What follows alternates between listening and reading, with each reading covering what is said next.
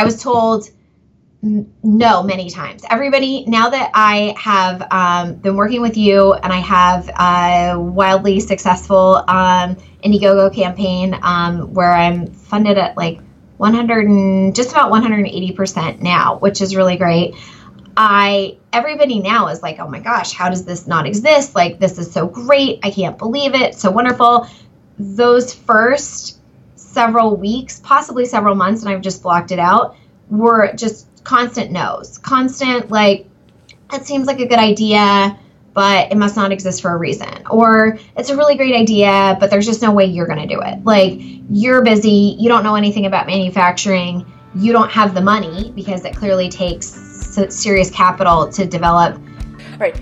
Hey guys, welcome to uh, the Launch and Scale. If you uh, the Launch and Scale, Launch and Scale podcast. If you are watching on YouTube, please do hit the subscribe button as it helps you get notified of new content that goes out. And podcast subscribe. Anyway, guys, this is not about me. I'm super super stoked to talk to our guest today, Lisa Myers out of Seattle. She is one of our Launch and Scale members. Um, where if you don't know what that program is. Uh, I might just get her to talk about it. But it's our like our intensive help where we really work with you to bring your product to launch in a group setting. Um, and Lisa just launched a breast milk cooler on Indiegogo a few weeks back that's doing really well. And the reason I wanted to bring Lisa on to the podcast or YouTube is not for shameless promotion. It's because something that she did behind the scenes leading up to her launch was very against what traditional methods of, of building up for a Kickstarter campaign or Indiegogo campaign um, preach. And I think she she's done some really awesome things behind the scenes that I wanted to bring to light that were honestly the reason why she is successful and continues to be successful with this. Um, but I'm gonna shut up and just like Lisa. Um, why don't you first off welcome welcome to the show um, I'm just super, super pumped for you to be here. And it's Monday morning, so I'm halfway through my first coffee, still waking up. but in saying this, uh, tell us a bit about yourself. Like, can you uh, go into what your product is, um, what you do on the side, that sort of thing? Okay. Uh, so if it's early for you, it's really early for me because I'm a whole three hours. so, so if you're off, I hope to not be really off. But um, yeah, my name, as you said, Lisa Myers. Uh, I am founder and creator of Ceres Chill. It is a breast milk chilling bottle. So think S'well, but for chilling breast milk. And um, it's really like nothing the world has ever seen. It's kind of been uh, it's been a hard process, but I have to say that being part of Launch and Scale has been a huge help because it's given me a lot of perspective and focus. Um, I came up with the idea last October. I returned to work. Um, I had my son um, in July, and I had a couple short months of maternity leave, which is traditional in the United States, not so much in Canada and the rest of the world. But I came back to work. I was so impressed with myself. I had all of the parts for the pump and I got the milk and it was lined up in little tiny adorable bottles that were very clearly breast milk along my desk. And I am the only woman in my department. Uh, I am an attorney in an international law firm and I happen to be the only woman in this particular group. And the guys are great, but it's also not necessarily something you want to have sitting on your desk. So the next step was how do I get it to the refrigerator? Do I store it next to everybody's lunch? Um, and I thought, no, there is a better way. There is definitely a better way. So I started looking for what I needed and quickly found that it did not exist, which blew my mind. Um, I worked with a couple of the friends, uh, friends that I have in the IP department, really um, great people who uh, did searches for patents, found that there was nothing quite like it. So I was off to the races. I was told no many times. Everybody, now that I have um, been working with you and I have a wildly successful um, Indiegogo campaign um, where I'm funded at like 100 and just about 180% now, which is really great. I everybody now is like, oh my gosh, how does this not exist? Like this is so great. I can't believe it. So wonderful. Those first several weeks, possibly several months, and I've just blocked it out, were just constant no's. Constant, like, it seems like a good idea, but it must not exist for a reason. Or it's a really great idea, but there's just no way you're going to do it. Like, you're busy, you don't know anything about manufacturing, you don't have the money because it clearly takes serious capital to develop. All right. Hey guys, welcome to uh, the Launch and Scale. If you uh, the Launch and Scale, Launch and Scale podcast. If you are watching on YouTube, please do hit the subscribe button as it helps you get notified of new content that goes out. And podcast subscribe. But anyway, guys, this is not about me. I'm super super stoked to talk to our guest today, Lisa Myers out of Seattle. She is one of our Launch and Scale members. Um, where if you don't know what that program is uh, I might just get her to talk about it. But it's our like our intensive help where we really work with you to bring your product to launch in a group setting. Um, and Lisa just launched a breast milk cooler on Indiegogo a few weeks back that's doing really well. And the reason I wanted to bring Lisa on to the podcast or YouTube is not for shameless promotion. It's because something that she did behind the scenes leading up to her launch was very against what traditional methods of of building up for a Kickstarter campaign or Indiegogo campaign um, preach. And I think she she's done some really awesome things behind the scenes that I wanted to bring to light that were honestly the reason why she is successful and continues to be successful with this. Um, but I'm gonna shut up and just like Lisa. Um, why don't you first off welcome welcome to the show um, I'm just super, super pumped for you to be here. And it's Monday morning, so I'm halfway through my first coffee, still waking up. but in saying this, uh, tell us a bit about yourself. Like, can you uh, go into what your product is, um, what you do on the side, that sort of thing? Okay. Uh, so if it's early for you, it's really early for me because I'm a whole three hours. so, so if you're off, I hope to not be really off. But um, yeah, my name, as you said, Lisa Myers. Uh, I am founder and creator of Ceres Chill. It is a breast milk chilling bottle. So think S'well, but for chilling breast milk. And um, it's really like nothing the world has ever seen. It's kind of been uh, it's been a hard process, but I have to say that being part of Launch and Scale has been a huge help because it's given me a lot of perspective and focus. Um, I came up with the idea last October. I returned to work. Um, I had my son um, in July, and I had a couple short months of maternity leave, which is traditional in the United States, not so much in Canada and the rest of the world. But I came back to work. I was so impressed with myself. I had all of the parts for the pump and I got the milk and it was lined up in little tiny adorable bottles that were very clearly breast milk along my desk. And I am the only woman in my department. Uh, I am an attorney in an international law firm and I happen to be the only woman in this particular group. And the guys are great, but it's also not necessarily something you want to have sitting on your desk. So the next step was how do I get it to the refrigerator? Do I store it next to everybody's lunch? Um, and I thought, no, there is a better way. There is definitely a better way. So I started looking for what I needed and quickly found that it did not exist, which blew my mind. Um, I worked with a couple of the friends, uh, friends that I have in the IP department, really um, great people who uh, did searches for patents, found that there was nothing quite like it. So I was off to the races.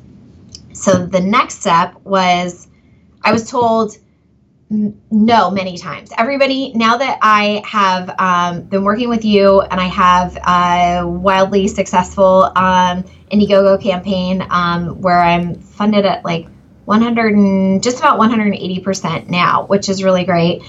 I everybody now is like, oh my gosh, how does this not exist? Like this is so great. I can't believe it. So wonderful. Those first several weeks, possibly several months, and I've just blocked it out, were just constant no's. Constant, like, it seems like a good idea, but it must not exist for a reason. Or it's a really great idea, but there's just no way you're going to do it. Like, you're busy, you don't know anything about manufacturing, you don't have the money because it clearly takes serious capital to develop I mean, if you have an app, I think maybe the the software stuff is a little bit easier to do with money, and it just has to be you pouring your brilliance and time into it, which is still a commodity. But having money to develop a product and to manufacture it is um, is a lot. So it was all no's in the beginning, um, and I was determined. My husband was supportive. I also am lucky enough to be a woman that makes her own money, and I don't have to ask a lot of permission. Obviously, I take my family's finances into account, but um, I think that we're seeing more and more products for women by women because you're seeing more and more women like myself that are encountering these problems mm-hmm. that are seeing a solution and then have the resources to act on it and then have a network of women like yourself like you have said before and you don't say it a lot but you're one of the only women in this space um, mm of crowdfunding and um, consulting in this area. And you certainly, that's not what you lead with, but it maybe it was why you were willing to listen to me and maybe why when i listened to 10 hours of your podcast many many months ago what you were saying resonated with me i'm like oh hey maybe this is somebody that could help me get where i need to be so very early on and then i will stop talking about very early on in january I spoke with Mike Glavin of Zenbivy, and he had launched on Kickstarter, and he gave me really great advice. I think that everybody probably has a story of like one or two people very early on that had a similar experience and went through it. And he told me, you got to start building up your audience. You have to start building up your tribe, like you always say. And he said, this is the great analogy, and I use it a lot, but crowdfunding is like a bar. You can see the beautiful signage, um, you know, down the street. You make a beeline for it. You walk in, and no matter what beer they're serving, if they have your favorite drink and food, and it otherwise is a great atmosphere, if there's nobody in the bar, you turn to whoever you're with and you're like, there's another bar just down the road. Let's go there. Um, because it just doesn't seem like there's any other support for sticking around. And so with crowdfunding, you have to have that trust and credibility. And so having a large group of people that appear to trust you early on is critical. So, yeah, which that was that was I think listening to you, having that early advice. I had a crazy gangbusters opening day with my campaign where I was fully funded in um, like 12 and a half hours. Who was counting? Um, and I was an Indiegogo team favorite and like the top trending like health and beauty product, all those things. And it was really great advice um, that I had to get to after getting past all the no's. Yeah, I think I want to unpack the no's a little bit because when I see no's, I think a like a you'll get people who doubt you but then there's also the moms that you'll go speak to to kind of validate or get their um, get an understanding of like who they are, why they would use the product and stuff like that. Um, can you, when you went out to moms to actually started to get feedback outside of yourself validation outside of yourself, just to make sure that you kind of did a gut check that you weren't the only woman on the planet that wanted this thing, like what was the response like with women around your product? Was it still fairly negative or was it positive? 100% positive. So okay. I think the mistake I, I made early on was speaking to professionals who didn't necessarily, they, that weren't facing the same challenges I was. So, um, a lot of guys that I turn to for, um, you know, um, advice on cases I'm working on or business people. Um, or there were a few women that I was friends with, but we're not in the whole terrible weeds of breastfeeding and going back to work and all of that. So yeah. every mom I spoke to, and I have to say, other great advice I got was if you have an idea, you have to start sharing it. So there's a lot of this like, I'm really worried somebody's going to knock me off. I'm really worried somebody's going to get there first. Like I have to keep it a secret. And um, great advice that I received is it's not going to ever be anything and you're really never going to go anywhere unless you start talking about it, unless you start engaging people, getting feedback, getting ideas, improving on the concept.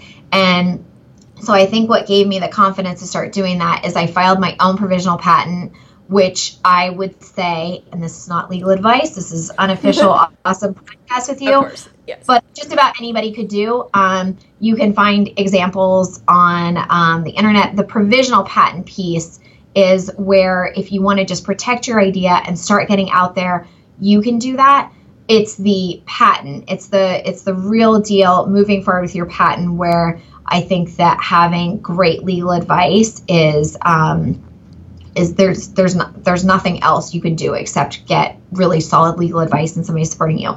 Certainly, you have to have a great foundation in your provisional patent and not screw that up. But yeah. I filed my provisional patent. Um, I was off to the races and I started talking to anyone that would listen to me. And every single mom I spoke to was like, "Oh my god, how does this how is this not part of my life right now? I can't believe i'm, do- I'm done with breastfeeding. I feel like so many moms and this is hilarious but i think it's a test- testimony to the, my awesome product have said i might just have another kid.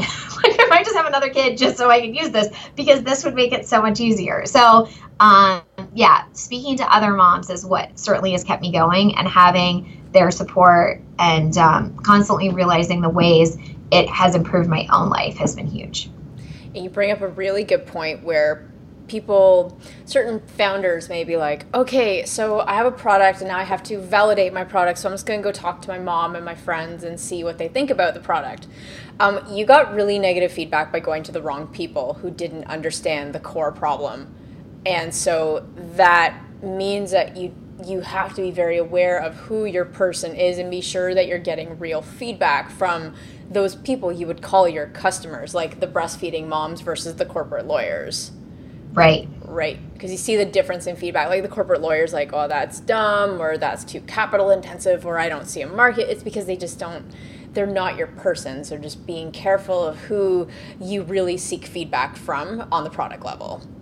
Yeah. Yeah. And um, something that I've learned through the Launch and Scale program is really getting deep into who your avatar is. Um, I didn't know what that word meant before. I was no, such a person to this, but yeah, knowing who you are trying to sell to because once you get into it and once you're developing your product and you're looking at it so intensely every day, you're completely blind to so many of the aspects that you need to be covering, whether it's through your advertising or your messaging or um, your price point or any of those aspects.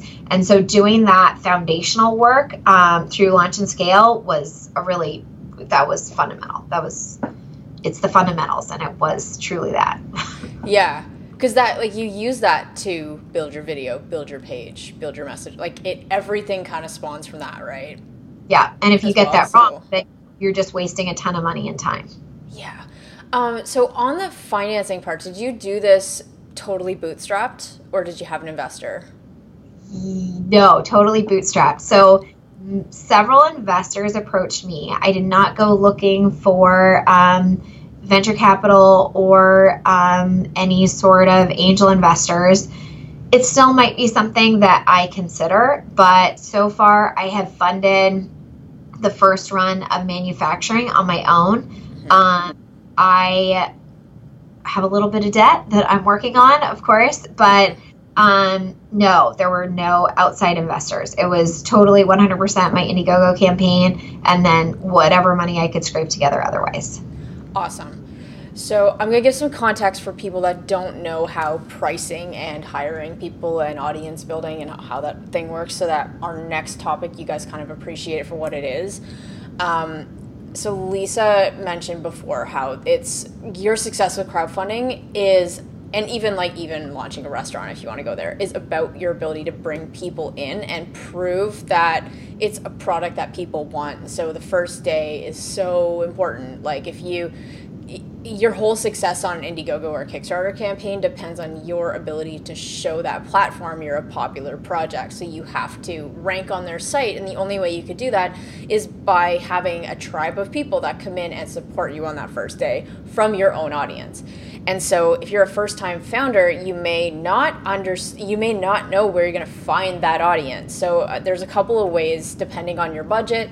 Um, it really comes down to like you know, if your goal is 100,000, you need to bring in 30% of that in the first day. So the question is, okay, how big of a tribe do you have to build to be able to bring in $30,000 on that first day?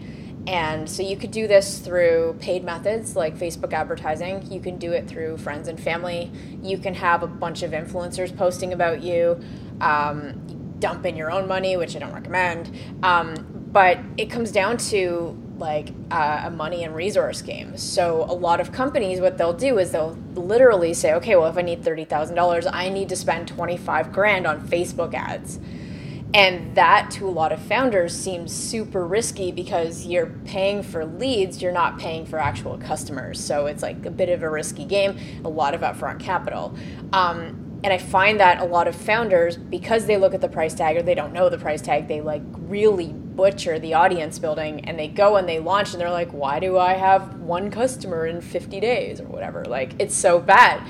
And so um, I think, Lisa, with you, I'm not 100% sure if we did this, but I think early on we looked at your numbers and I was like, okay, if you did this ad spend only, you have to spend like I don't know, fifteen thousand a year. And considering you're a bootstrap founder, I assume you were like, "Fuck that!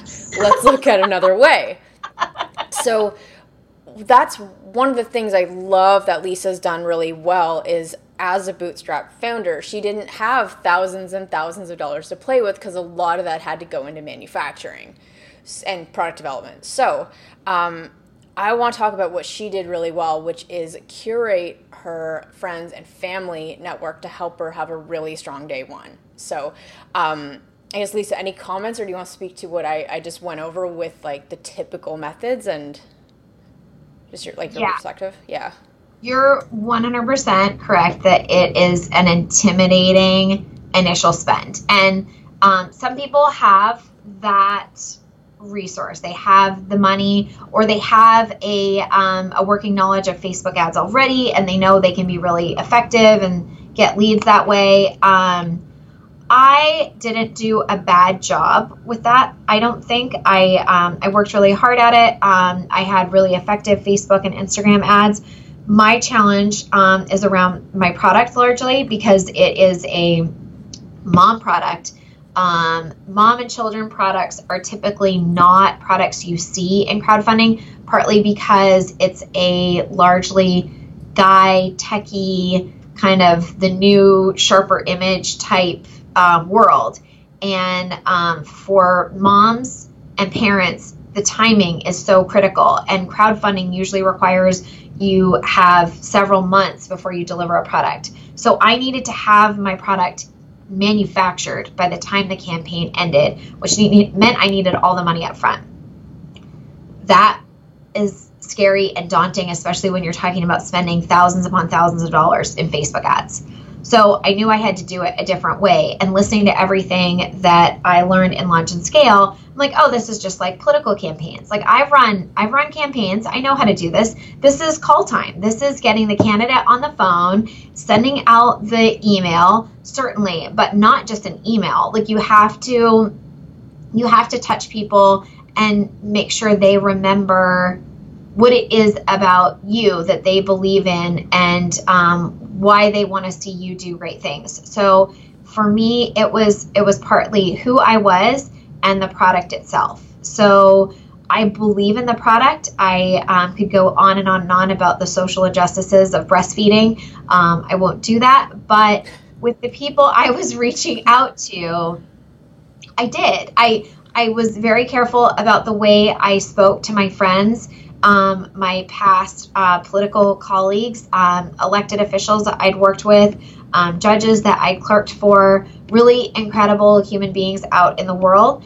And I'm not saying that people have to have that sort of a base or a background to be able to do this, because really it's just being able to make the genuine ask of people who already care about you and trust you. And I sucked at that before. I was good at um, being a campaign manager and managing somebody else doing that. Mm-hmm. I was not good about that in my own life. And I have to say that this experience, like bringing this product to market, has been the best thing to happen to me in my life, no matter what happens with the bottle, because all of these people came out of the woodwork. People who would overhear me in conversations, people who I had been casual friends with um, for months or years said, "Oh my gosh, I can help you set up the website. Like I'm I'm a, you know, a graphic designer. I can help you with this aspect." Like, you know, IP attorneys that are like, "Let me help you uh, make sure you uh, copyright your intellectual property correctly." And so what I've realized is that people want to help you. They can't help you if they can't identify a way in which they can help you. And I love I've loved helping them. And the only way that happens is if you make the ask or if you show up in a way that presents them with an opportunity to really make a difference. And so that's what I did with my first day is I looked at it like a political campaign. You fundraise up to election day and I treated it almost as the fundraising effort for like the big pinnacle fundraiser of the campaign season as well as election day. That um, I know that you've said you've worked with some founders that didn't realize the importance of the first day, that knew they had to do well, but um, maybe were otherwise distracted um, or engaged. And I have a very busy life. I have two little kids. Um, I have a, um, a successful legal practice. I'm really lucky for all of the things that keep me insanely busy in my life. But I knew that that first day and the two days really after were everything because I needed to speak with the people that were important in my life and I needed them to understand what I was trying to accomplish and how important the first day was because it's just like a campaign in that everybody thinks their vote doesn't mean something. Um, and then you get an elected official that you really can't bear in office, and you're like, how did this happen? And it's like, well, you and everybody that you care about and respect didn't bother to vote, so that's what happened. I mean, that is what happened.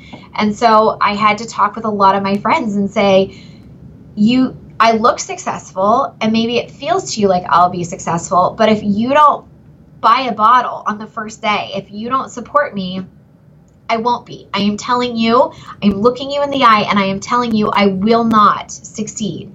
And I need your help. So please help me. Um, and I think when you when you do that and you treat those first three days, I mean, I I literally went to some people that I have the greatest respect for in the world, and I said to them, "Listen, I probably won't be running for office, and I know that you have been there for me before. This is your one chance. This is your chance to change my life. Like, this is it. I will not ask you again. I am asking you now. Like, this is when it matters. This is when it means the most. Um, you have an opportunity to change things for a lot of women, and you have an opportunity to show up for me. I need you to do it at 7 a.m. Pacific Standard Time, July 25th and then I need you to do the following things. And and I made it clear. And as you said, a lot of people aren't familiar with crowdfunding. Lay all the steps out. Make sure people understand exactly, precisely the steps they need to take to make a difference, and then communicate that they're capable of making that difference for you. So that was a long answer to your question, but no, it was my political experience for sure. That's great. And even people the difference between what you did, because I'm going to dig in a bit more to how you enrolled activity out of your friends and like family, but um, asking for support doesn't mean waiting until the first day and then using green inbox or another like whatever just to like blitz all your friends with messages. Hey support me thank you bye. Like it's not about that. It's about having a good pre-launch like a lead up and giving people notice so that they can understand your product so they see how much you're putting into it. So lisa can you tell me a bit more about how you actually put it together like what kind of the average person what kind of notice did you give them and can you walk me through the communication steps like a week before you did this and a day before you did that like yeah so um, I launched July 25th. Uh, I I had the idea October of 2018. I spoke with Mike Glavin um, of Zenbivy uh, January of 2019, as well as other amazing people. Um, Paul Fish, Mountain Gear, all these incredible people that have helped me along the way. Um, but all pretty much in January, I realized I needed to start acting. I sent out an email to friends and an email to family. And my friends was um, different professional contacts as well as close friends, a few moms. And family was family plus people who are like family. And it was, I'm doing this amazing thing. Here is the um, the drawing, and it is an adorable drawing of my product that I filed with my provisional patent. Um, saying I filed my provisional patent. This is what I plan on doing. I'm launching in. I think I even had the audacity to say I was launching in April in that email. And I yeah. need you to help me along the way. I need your advice. I'd love your feedback. Um, I need your ideas. You've been an incredible resource to me in the past. Um, and I'm going to be calling on you to make sure that um, I'm doing all the right things leading up to this. Not an ask for money, but hey, just alerting them to the fact. And I got no response from many people that I thought I would get a response from. And then other people like came out of the woodwork and they're like, wait, what are you doing? Like what like phone calls from people I hadn't spoken to in years. Like, did you are you saying this is yours? Like this, like explain more. And so um, that was January. And then I listened to your podcast for 10 hours straight on a on a drive I had um, to a courthouse in rural Oregon. And I decided to call you, and I'll never forget that first call. And you asked me a bunch of questions I didn't have the answer to, um, but you saw something in the product or in me or both. I'm not sure which. And um, you accepted me into the program, which was awesome. And from there, I started doing the steps like figuring out my avatar, building my audience. And I would send an email, not on the schedule that you would recommend, much more sporadically, um, every month to six weeks. Mm-hmm. Um, send an email saying, hey, this is how far I've gotten. This is what I'm planning on doing. And then in the, I really got with the program, so to speak, Kristen, uh, or Khierstyn, in like, I would say a month before the launch is when I got really disciplined about reaching out to the network I had built up. And I was crafting very personal, targeted emails to the incredible people in my life where I said, listen, I know this part of social injustice really irks you, and my product addresses that. And I know that you won't stand by and let this to continue to happen when you have an opportunity to support me and make a difference. So um, it was very personalized, targeted messages to close supporters in the weeks leading up. Okay. And the first one starting seven months before. Okay. And when you say, please support me, what did that call to action look like? Because a month out, you're like, I'm yeah. launching in a month. I need your support. Is it, yeah. can I count on you? Is it, how many bottles are you buying? Is it like, so yeah, so I would say that I really sucked as a candidate at that. So that is the much better ask is I need you to contribute at least a thousand dollars um, if you're doing call time with a candidate and they don't have a specific ask for the donor on the phone, you're not doing your job and the candidate's not doing their job. I was much more gray about it. Um, I what I said was my goal on the first day is fifteen thousand um, dollars. So I let them know the overall universe size um, so they understood that it had to be a significant contribution. And then I think I, I, I'd have to look. It was not a good monetary ask, but I ended up asking a few for a specific amount, um, like you know, a thousand dollars. Um, but no, I did not do a good job of how many bottles can I count on you for. No, well that's that's okay. So you go from the one month before to uh, touch base with them again, and then what happened between the month before and the day you launch? So following up with emails, um, a few phone calls, mostly emails, and then many texts. Um, and then the morning of, um, and and lots of anyone I was in front of, of course, mm-hmm. like speaking to them, like, hey, I might have mentioned to you. That's all I think about these days. Uh, I'm launching, and they're like, yeah, I know, seven o'clock. We get it, Lisa. And then at six thirty a.m. my time, um, so nine thirty a.m. Eastern, I sent out a text to all of my close friends and said, "It's it's time. It's here." And then my family, and this is where I gamed the system a little bit. I'm just going to be upfront with everybody. Um, you had said it, and going back to um, Glavin's advice, nobody likes to be the first. So I told my husband, my mom, and my dad, and my brother you need to buy one of everything as soon as it starts. Everybody buys one of everything. So every perk that was out there, you all need to buy one. And they did. And so I think that kind of broke the ice. And then mm-hmm. it was a flood of contributions after that. Yeah. And just a little side note for people that are like, oh, great, so I could just dump in my own money. Um, the difference between what Lisa did versus other people is if you just dump in your own money without doing the legwork to validate who your customer is and why they're buying your product, then whatever pay whatever you have in your video and your page is not going to resonate with your customer. And so your $1,000 or 5K that you put in yourself, it's not going to matter because new people who come to your page will be like, What is the, I don't understand what this is. I don't want it. But the difference in why it worked for Lisa is because you had a really strong pulse on what your customer wanted and you presented your product in a way that resonated with your target buyer. So that's why that worked. I, so. I tried. yeah, yeah. you, I, do work. It works. You hit, you hit your goal in 12 hours. Yeah. Um, what I'm wondering about is when you, it was like the month leading up to it, it, you did several several reminder texts, several hey, just make sure you're on board for this. Um, did you?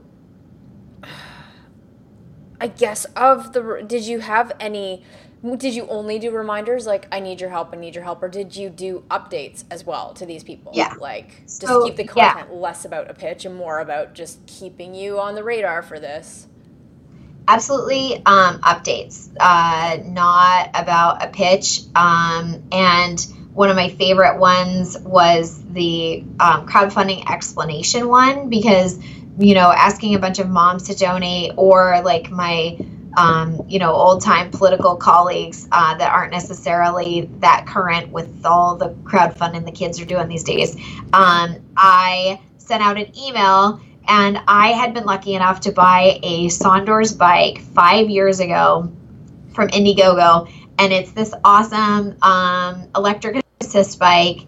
Um, helps me with the hills on my commute to the boat every morning because I take the ferry to work. And I was like, what a, what better way to tell people that crowdfunding works and it's actually a good thing. I got this bike for hundreds of dollars less than it sells for now, and five years later, it still puts a smile on my face. So I had my husband take a goofy picture of me riding the bike straight at him down our little um, dirt driveway. And I included that with the like the update, I don't know, two weeks out from the campaign saying, hey, this is how crowdfunding works. You get this awesome discount on really incredible products. You help support something, bring it to life. Um, it's just like a purchase and that you use a credit card, blah, blah, blah. And here's a picture of me. Look how happy I am. This could be you. This could be you. So um, it was updates and practical content about how to actually be a supporter and a backer. Oh, I, I really, really love that. Um, and then leading, I'm curious, like, why did you choose Indiegogo over Kickstarter? Because I know you struggle with that decision. Yeah, um, I it was an easy choice for me ultimately. Um, everybody speaks about Kickstarter. It made me a little nervous that people were like, "Say that again," like Indie Who, um, and I said Indiegogo. It's just like Kickstarter, um, similar platform, but a couple of key differences. Um, no knock on Kickstarter. They do what they do really well, but Indiegogo does a few things better that worked for me.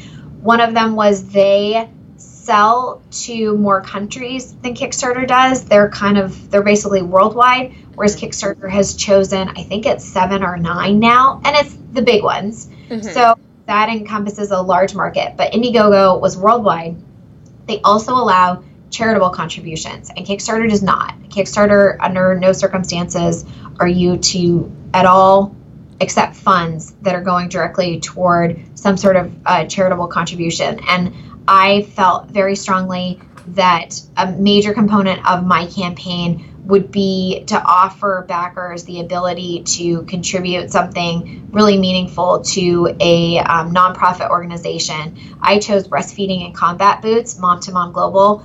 They're an incredible organization. Um, and so a lot of the guys uh, that wanted to support me and wanted to see me succeed, but had no use for a breastfeeding yeah. yeah product, they and no need to give it as a gift, they really jumped on the opportunity to make sure women who were actively serving in the military or women who were stationed abroad um, with their spouses that were serving had such an incredible tool to meet a really important goal for their family. So that was um, a big reason why I chose Indiegogo. Plus, they were a lot more hands-on with me. They are have been a lot more accessible. Kickstarter is enormous and amazing and they do their own thing and they do it really well and they don't need to bother with the likes of me. But mm-hmm. indiegogo um, took the time to answer a lot of questions early on advise me about the sort of tribe i needed to be cultivating and then um, pay attention when i was a wild success on the first day. Absolutely. Yeah. Um, well now that you've done a kickstarter or sorry wow indiegogo campaign for this product um, do you think you will do another crowdfunding campaign in the future if you have one that like a product that suits this sort of model? Yeah i it has been um, an exhausting process but i think one of the huge advantages to crowdfunding that is overlooked is that it um, helps you to it creates a hyper focus and a really awesome timeline. And if you are hitting your goals leading up to a crowdfunding campaign, you I feel like you're in a great position to scale after that. Um, because I think it's really easy for founders to get bogged down in um, the costs or the stresses of everyday life or any one of a million things that pull you in different directions in your life. And a crowdfunding campaign and having that date on a calendar and that goal just pushes you forward in a way that I don't think anything else could. So, yeah, the money is nice. And I'm really glad I was able to communicate with my friends and family and build up this insane, awesome community around me. I will be forever grateful for that, but also getting me in a position where I know I'm going to be a successful company moving forward. I mean, the first, the bottles land. Um, middle of October. Um, and so, and then I, well, some of them to go out to Indiegogo supporters um, end of September, then October, and then we're off to the races. So, uh, and I wouldn't have had that. I, I don't think I would be anywhere close to that had it not been launch and scale program and this crowdfunding date to get me in gear for it. No, that makes sense. Um, one thing I do want to talk about actually, because it's a it's a sore spot for founders, is how do you manage this around life? Um, so I'd like to break it into two sections. First off, how did you manage a strong pre-launch while being a full-time mom and a full-time attorney? Um, just talking a little bit about the team you had behind you and when you fit in the time to do this. That's a great question. You you mentioned before, like what questions um, you know would be good to go over, and I thought of this one earlier, and my answer is you just do it. Because I thought about it leading up to this interview. I've thought about all the incredible people you've had on your show and the perspectives you've gotten. And my answer is that you just do it because I was a coxswain for the men's crew team in college. And I have had so many people say, that's insane. Don't you guys get up at five in the morning? Like, what, what were you doing? Like, how did you manage it all? And the answer any rower would tell you is you just do it. Like you just the alarm goes off and somehow you drag yourself out of bed in a zombie like state and you're suddenly on the water and it's incredible. And then you just go to class and then you just do the work. And this is the exact same way. There is no secret. There is no um, great coffee recipe that I can give or um, yeah, yeah, exactly. um, or like list. Um, I'm not a super. I, I am fairly organized and I am disciplined and I'm driven and I gave up a lot of sleep. Um, I was sick a fair amount. My husband would say that I um, sacrificed a lot of fun, but for me, this has been an incredible experience, and there have been such amazing highs um, to compensate for the really hard lows. Um, and so you just, the answer is you just plain do it, that you will make it work. I mean, my son is now one, my daughter is five. Um, she had um, seizures last fall, like randomly out of the clear blue sky, and she's fine now. Um, I am lucky to have a supportive husband. Um, I am lucky to have a um, really awesome job, um, and I can use a bit of my income. But I really think that anybody can do it. I do not think that I'm special. I, I don't at all. I think I had a really special idea, and mm-hmm. I'm 100% committed to it, but I don't think I'm special, and I don't have a special secret. You just dig in. Yeah. Um, you did have an intern that was helping you for some lower level stuff. Yes. Um, so that's true. So I have no staff. I have no staff. I would say the one thing, um, one of my greatest weaknesses is, like you've said, a lot of founders try to do it all. And I think there are probably a lot of things I could have done better. Um, and a lot of ways that I'm going to need to change to be successful going forward. But I did find a phenomenal intern. First intern bailed in a couple days, few hours, I can't be sure because she just like fell off the face of the earth. Second intern, um, who's now really the director of marketing for Ceres Chill, um, Ginger Hamlin, is such a phenomenal human being. She is a military spouse stationed with her husband um, in Texas. So we are working remotely but um, just an incredible person. And then um, one of my great friends, um, one of my great commuting friends, um, Abigail Hamilton, has um, stood by me through the whole thing. She put the website together in the beginning. She helped me come up with my amazing Mama Archer mark. So it was drawing on the resources that were all around me that I had no idea about and then reaching out and finding an intern who became like a passionate supporter and now employee but yeah it was it was just me going it on my own and not sleeping for the first i don't know eight months nine months ten months? Time has no meaning anymore. It's just some x by months yes. Yeah, yeah. right. Um, and then around the campaign itself, um, I see, and you didn't make this mistake, but um, actually, no, before I say that, I take that back. But I see a lot of people kind of launch and they go to work and they're like, why aren't my numbers hitting or like happening? So, um, can you tell me about the first three days in your campaign? Were you working? Did you take time off? If you were working, how you structured it?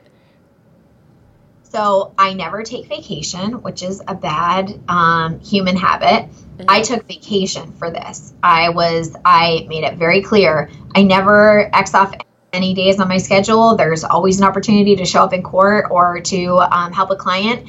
And those days, I I just said no to anyone that needed to hear no. And I had a court hearing in the middle of the state.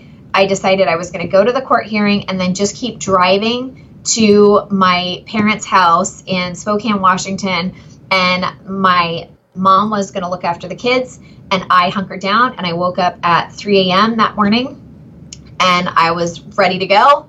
And I just started like putting all the pieces in place. Um, as you advised, I had um, emails set like pre set up.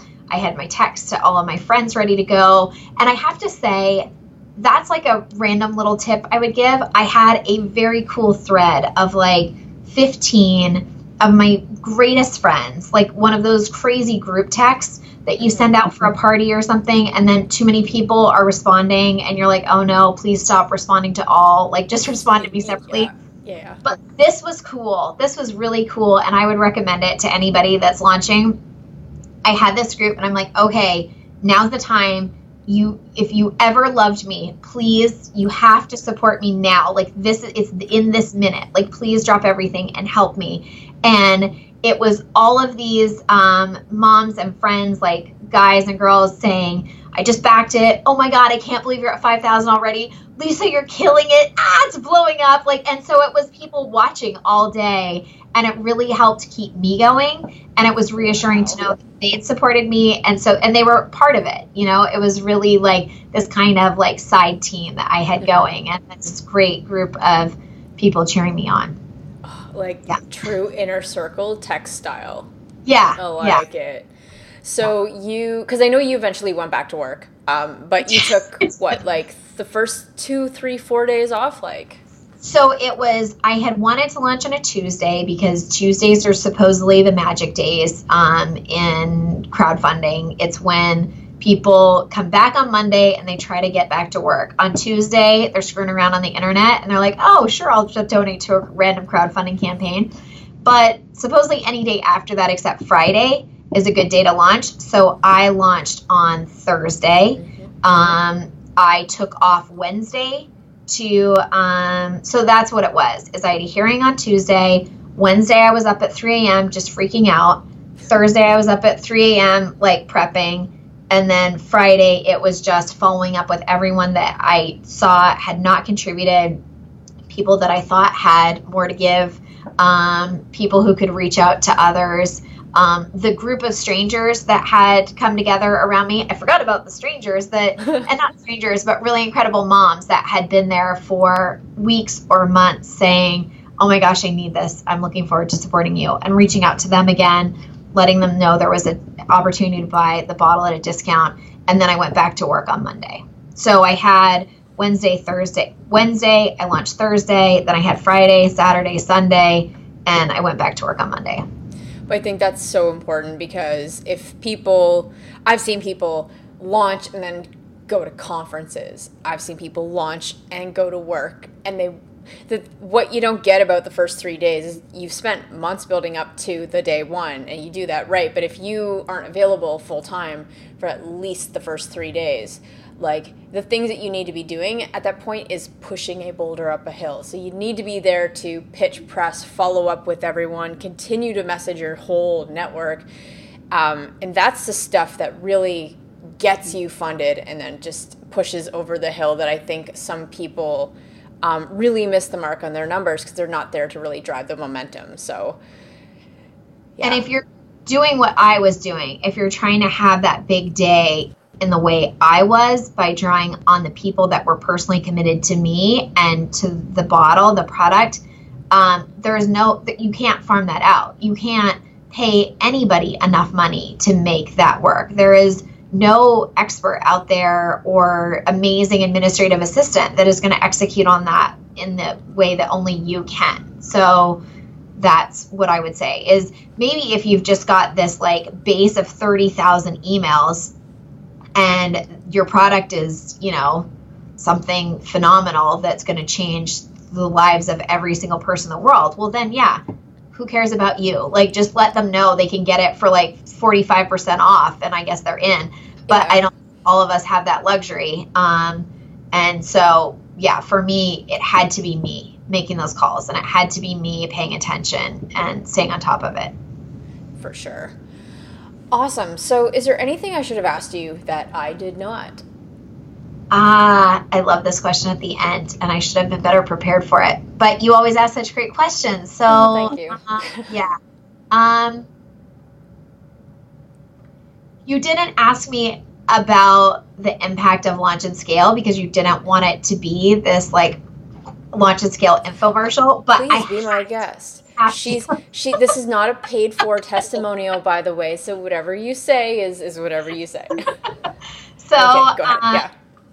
The community that you've put together, um, similar to the community that I found, has been life changing. Um, it's diverse products from people all over the world trying to do really incredible things. I don't know that you are trying to specifically change the world yourself by, you know, making sure these products are successful, but you have chosen people that are really passionate about what they're developing. There's nobody that's just showing up to like hawk some stuff to um, to uh, the public. Um, no snake oil, um, all really really cool um, inventions. Um, I'm thinking of like Cerise's water bottle and like the somersault towel, like Thrive and somersault, and then um, at, like Lucy added like there's so many, but like products that help kids that need to use sign language, like products that help people who are looking for a healthier way to live. And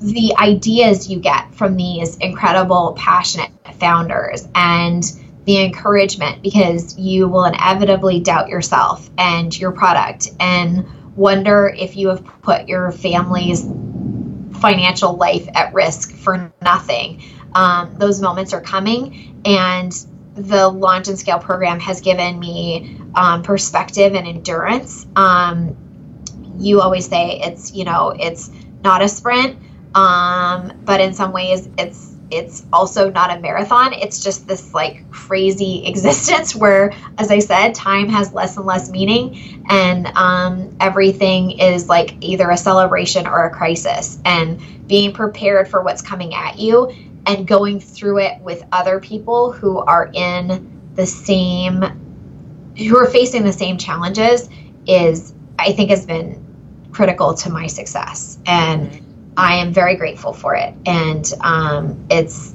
it's it's been a wild ride um, and a fun life up to this point. And i'm really excited about what lies ahead of me. And i would not have been here um, without so many people and certainly without launch and scale so yeah, that's the question that you didn't ask me, and I just had to ask it of myself. So, yeah.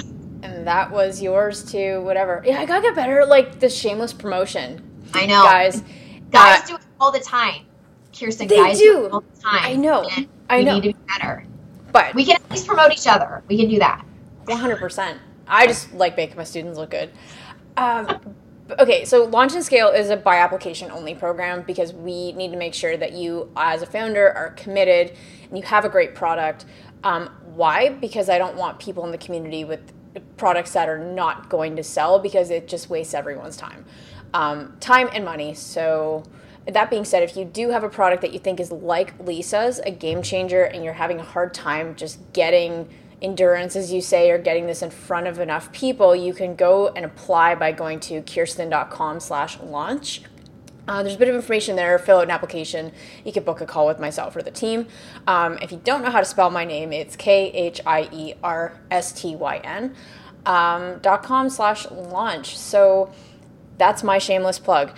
Um, for pe- for moms that are listening or people that need a breast milk cooler, where can they go find out more information about Ceres Chill and how to get it? Okay.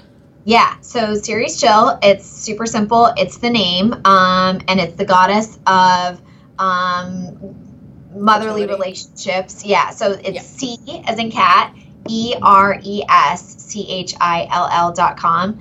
Um, you can find out everything you need to know there. We will be selling bottles directly, um, and it is a game changer. It is it. There, the coolers that are out there now are a pathetic excuse for um, supporting a mom that is trying to return to work and continue breastfeeding. Um, I don't know how it hasn't existed up to this point, but I am happy to be the one to bring it to moms because it's amazing. It's amazing. It is. And uh, guys, all links will be in the description, so you can just grab that link, or again, cereschill.com. Uh, you can access the show notes at the website too, our website, khierstyn.com. But anyway, that's enough links to throw at you for today. Uh, Lisa, this has been awesome. So thanks for coming on the show. Yeah, and thanks for having me. Whatever. So it's like a dream. It's like a dream to be here with you right now. This is fantastic. it's great. You're like the podcast I started listening to months ago, and now here I am. But yeah, good stuff. Awesome. Well, thank you so much. I will talk to you soon. Yeah. Thanks, Khierstyn. Bye. awkwardly stop this. Are you launching a product on either Kickstarter or Shopify and you're feeling completely overwhelmed with the process? Hi there, my name is Khierstyn, the CEO of Launch and Scale. To date, we've helped several online sellers sell millions of dollars online and scale their business from zero to seven figures by focusing on building an audience of fans that will actually convert into paying customers. If you're serious about building a seven figure e commerce brand with less time and less risk, you should check out our product Launchpad. PLP is a proven accelerator that takes you step by step through the process of launching and scaling your product brand. Brands like the Monk Manual, Aberlite, Ceres Chill, Jamstack, and several others were all launched using our product Launchpad. So if you'd like to be our next success story, go to launchandscale.co slash PLP to learn more. And for a limited time, we're offering a seven day trial of the product Launchpad for only $1. Again, go to launchandscale.co slash PLP to learn more.